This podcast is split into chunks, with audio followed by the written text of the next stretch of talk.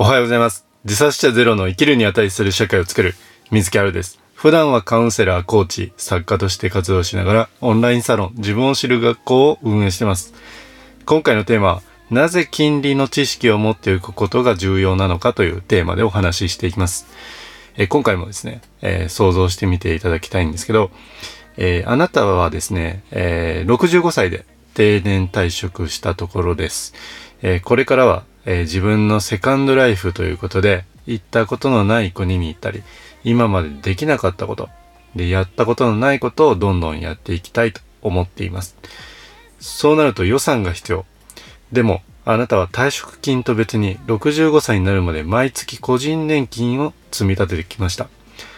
会社員として納めてきた厚生年金と別に毎年140万円の個人年金を受け取ることができます。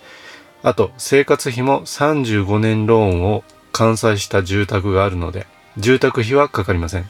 つまり働かなくても毎月18万円を得ながら、えー、時間を自由に使うことができます。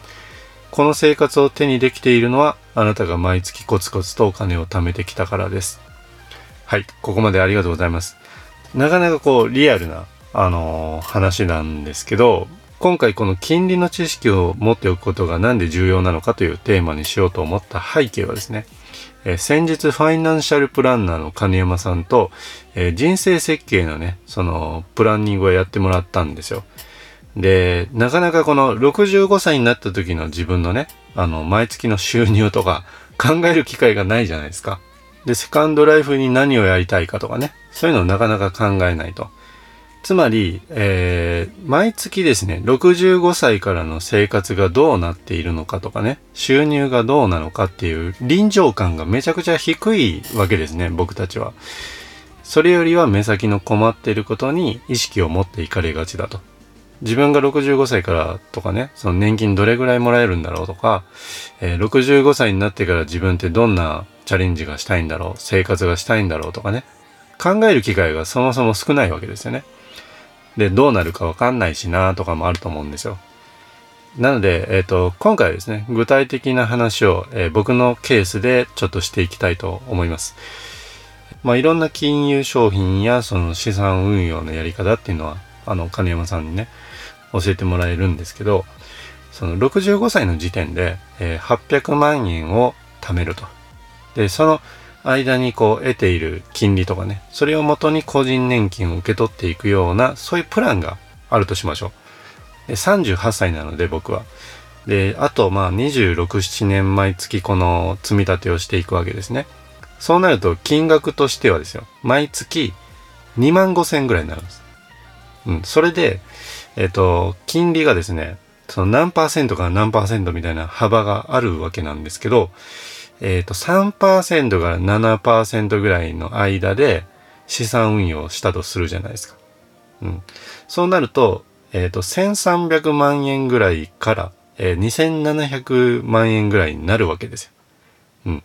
納めてるのは800万円ぐらいなんですよ。だからその150%ぐらい増えるか、えー、330%ぐらい増えるかっていうその増え方がね、金利でその変わるんですけど、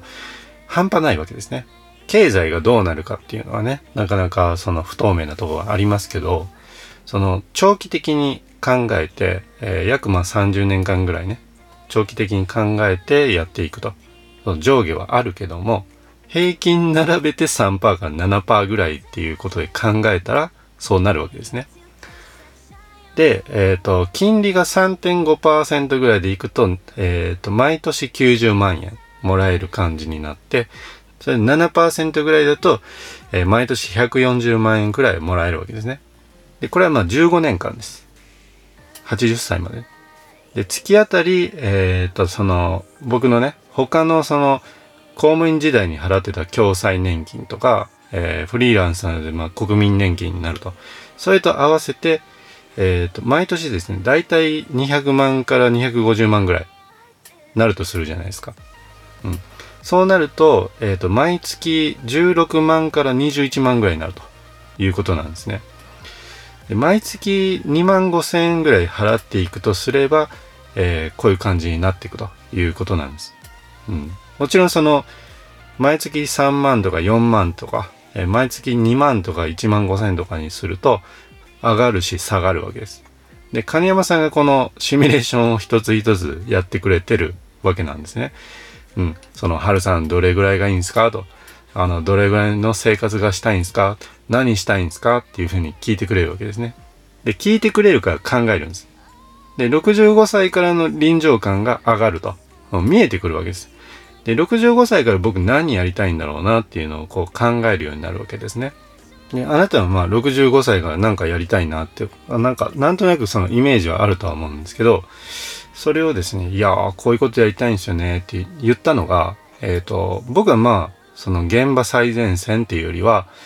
人生に迷ってる人のゴール設定をサポートできる人を増やしたいっすっていう話と、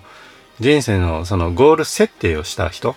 のそのゴール達成をサポートできる、え人を増やしたいんすっていう話をしたんです。だからまあ仕事はし続けるんだけども、その活動費とかね、他でそのプライベートの、えー、活動したい場合、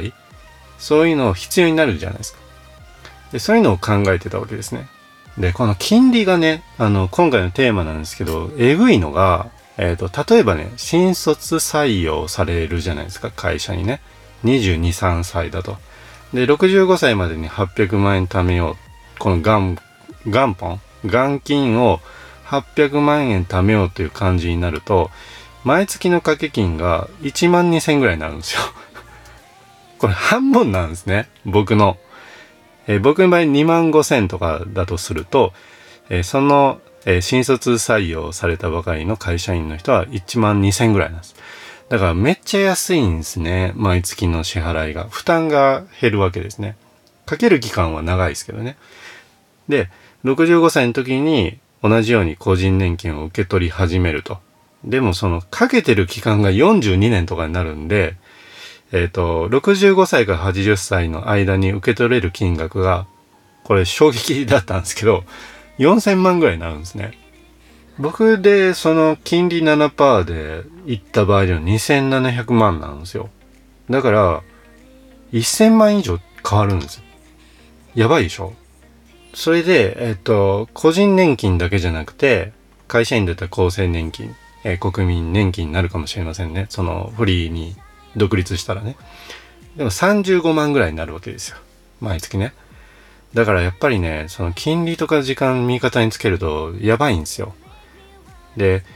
まあ、もちろんそのいろんな金融商品とかあるし、まあ、一例なんですけど、生涯ずっと現役でね、働き続けたいっていう人はまたこのプランニングが変わってくると思うんです。その70歳から受け取るとかね。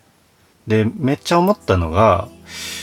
これ金山さんとね話しててめっちゃ思ったのが、まあ、金山さんにも言ったんですけど金山さんこれねあの大学生のうちとかあの学生のうちに学んでおいたらほんといいなって思いましたって。大学生に向けて金山さんがこの人生設計のね授業とかも